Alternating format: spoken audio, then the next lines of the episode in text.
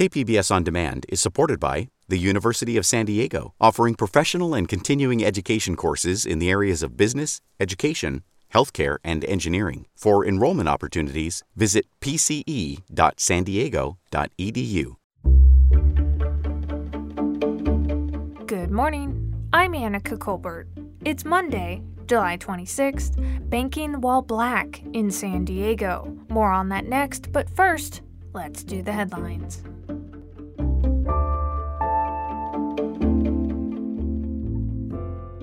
Plans to put protected bike lanes on 30th and North Park are near completion. The lanes have been a hot topic in the neighborhood, with some business owners fearing the loss of street parking will hurt their livelihoods.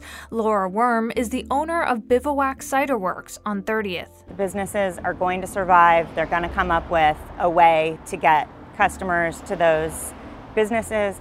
I hope that the city is thinking about them. You know, I hope that the bikers are thinking about them. Currently, the bike lanes stretch for one and a half miles from Juniper Street to Polk Avenue. In a few months, the city plans on extending them north by another mile to Adams Avenue. San Diego Congressman Mike Levin has created a bipartisan congressional caucus to explore solutions to nuclear waste stored in 80 locations across the country. Levin says the federal government is responsible for the waste, but that the caucus was formed to expedite federal action. Both parties believe the current system of spent nuclear fuel storage is not sustainable, and they're working towards finding a permanent repository and interim storage. A male snow leopard at the San Diego Zoo has preliminarily tested positive for the virus that causes COVID 19. Zoo staff made the announcement on Friday. The day before that, wildlife care specialists had noticed the snow leopard had a cough and a nasal discharge. According to a statement from the zoo, the snow leopard is doing okay for now and hasn't shown any further symptoms beyond a cough and a runny nose. From KPBS, you're listening to San Diego News Now. Stay with me for more of the local news you need. KPBS On Demand is supported by Arizona Raft Adventures, a third generation family owned outfitter providing experiential multi day Colorado River rafting adventures through the Grand Canyon, hiking, exploration, education, and fun. Only a seven hour drive from San Diego. Learn more at azraft.com. A San Diego man says he was the victim of racial discrimination when he tried to cash an insurance check at a local bank, something known as banking while black. KPBS's Amita Sharma has more. John Pittman III is a lawyer who also spent 19 years working in the finance industry. He knows the banking business. They verify. They verify if there's an issue. So the San Diego resident was prepared in early 2020 when he went to a Bank of America branch in Pacific Beach to cash a $12,000 check from an insurance settlement. The payment from the Geico Insurance Company was a B of A check. But just in case, he brought additional paperwork from Geico and three forms of identification a driver's license, passport, and birth certificate. Yet that wasn't enough for the branch's assistant manager. She came back and then she was like telling me that she can't cash it because my name had the third on my identification, but the third wasn't written on the check. But the suffix the third on Pittman's name was written on the rest of the Geico documents. He suggested the assistant manager contact Geico to confirm his identity. And she's like, no, no, no, we can't. Even if we call to verify, we have no way to notate that we verified. Pittman says he called Geico on his cell phone, put the insurance representative on speakerphone to address the assistant manager's concerns. And the assistant manager says, well, I don't know who you are. You could be just one of his friends he's calling. Pittman again asked her to call Geico. She refused to make that call, but said she made another. Said she's going to talk to the manager. And she comes back and says, We've notified the authorities. You're trying to steal the money from the real John Pittman. Pittman says, on the advice of the Geico representative, he exited the bank but was left with an aching thought. This would not have happened if I wasn't a black person. I just cannot see them calling the police on every person that they get a check that doesn't have junior or the third or whatever. That just doesn't make sense. Pittman says the B of A branch manager told him more than a year later that the assistant manager was only pretending to call the police. KPBS tried to interview that B of A branch manager, but he declined. B of A corporate spokesman Bill Halldin says it is standard industry practice not to cash a check if the recipient name and identification don't precisely match to protect against potential fraud. But is it standard industry practice to accuse a customer of stealing and then threaten to call the police, as Pittman says B of A did with him? It's unfortunately not uncommon for us to hear stories of racialized and racist behavior in financial institutions. Hudson Munoz is a research analyst with the Committee for Better Banks, which represents industry workers and consumers. It is a problem when the first response at any organization is to involve the police rather than to treat the customer as a truthful person, especially given the materials that this person had to back up the identity. The term advocates use to describe these situations is banking while black. Black customers have long complained of being confronted with skepticism, hurdles, and calls to police while seeking basic transactions. Ed Golding is executive director of MIT's Golub Center for Finance and Banking. He says race isn't likely the only issue in Pittman's case. The size of the check and the fact that Pittman wasn't a customer were also factors, but he says they don't excuse the assistant manager's alleged actions.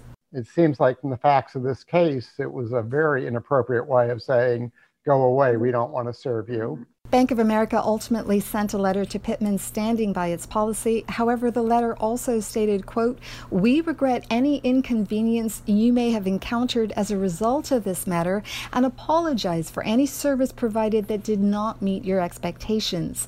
But Pittman wanted the bank to apologize specifically for the assistant manager's behavior. He also asked for monetary damages, which the bank refused. He says he still feels demoralized it makes you feel two inches tall. You know, it makes you feel targeted. And that reporting from KPBS's Amita Sharma.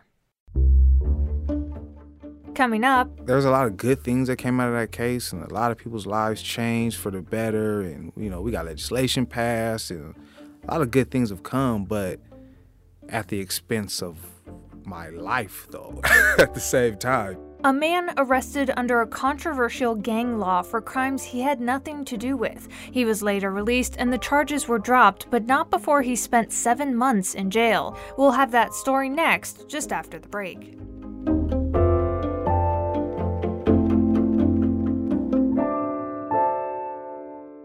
KPBS On Demand is supported by the University of San Diego, offering professional and continuing education courses in the areas of business, education, healthcare, and engineering. For enrollment opportunities, visit pce.sandiego.edu.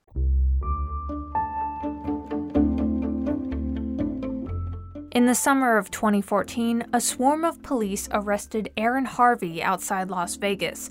The San Diego native was charged as a test case for a law that had never been used before.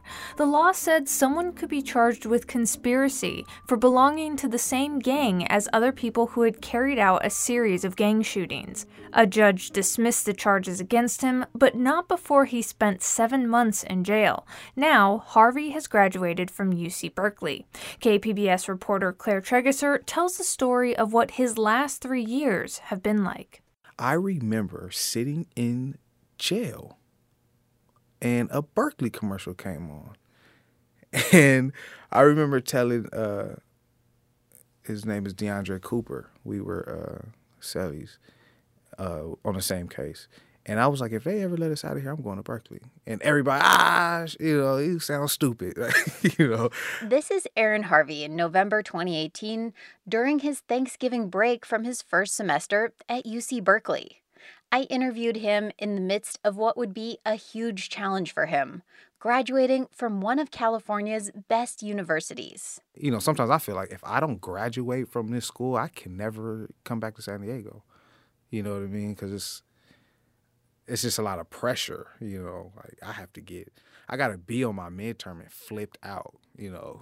it's like one, I've never gotten a B on anything, so I, I, was like, I was, you know, that was very humbling. Uh, but then at the same time, I'm like, oh, hope this doesn't mess up my, my GPA because I have to have a high GPA because I got to go to Harvard, you know, for law school. And but I'm putting all this pressure. It's like chill out. It's a midterm. It's a B.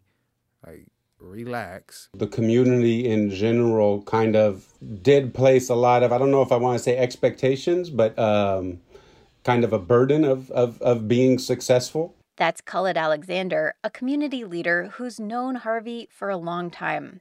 He says Harvey's case, which so many people saw as unjustly putting him plus rapper Brandon Duncan in prison, made the expectations that much higher for a true redemption story. He also, uh, as an individual, I think can represent kind of what it's like to be black in this country, what it's like to be an African American in this country, um, where you do have to work harder. If you do mess up, there's going to be more attention. There's a lot of good things that came out of that case, and a lot of people's lives changed for the better. And you know, we got legislation passed, and a lot of good things have come, but at the expense of my life, though. at the same time so it's almost the same thing with like Berkeley now. Harvey remembers people who've left his neighborhood in Southeast San Diego before. They went to college or law school, and when they came back, they talked differently and dressed differently. He resolved to not do that, but it's challenging. I, have had professors tell me, um, you know, okay, we need to use more academic language, and and I challenged her.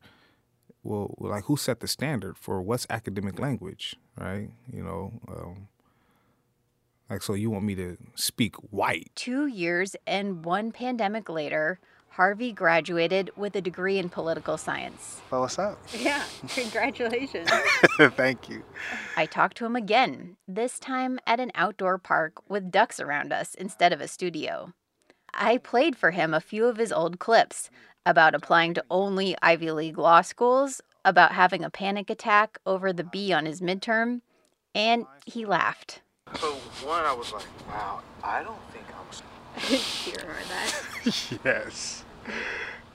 Um, I feel none of that anymore. Now Harvey does seem lighter, less exhausted, less weighed down, and with some of the ease and carefreeness you'd expect a brand new college graduate to have. I think, I, I, well, not I think, I know. And again, I was, again, it was guilt and everything else. I was trying to take care of everything else and I wasn't taking care of myself. And now I'm like, nah, I gotta take care of myself. Claire Trageser, KPBS News. For a longer version of this story, listen to the KPBS Investigates podcast.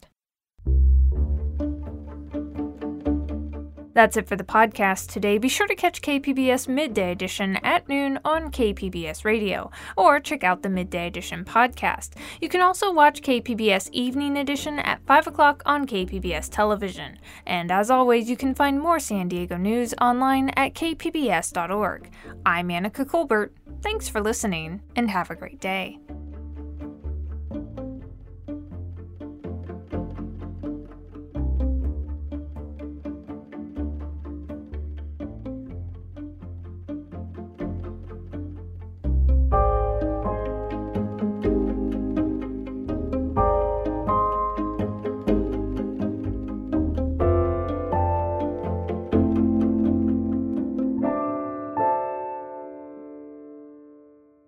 KPBS On Demand is supported by Arizona Raft Adventures, a third generation family owned outfitter providing experiential multi day Colorado River rafting adventures through the Grand Canyon, hiking, exploration, education, and fun. Only a seven hour drive from San Diego. Learn more at azraft.com.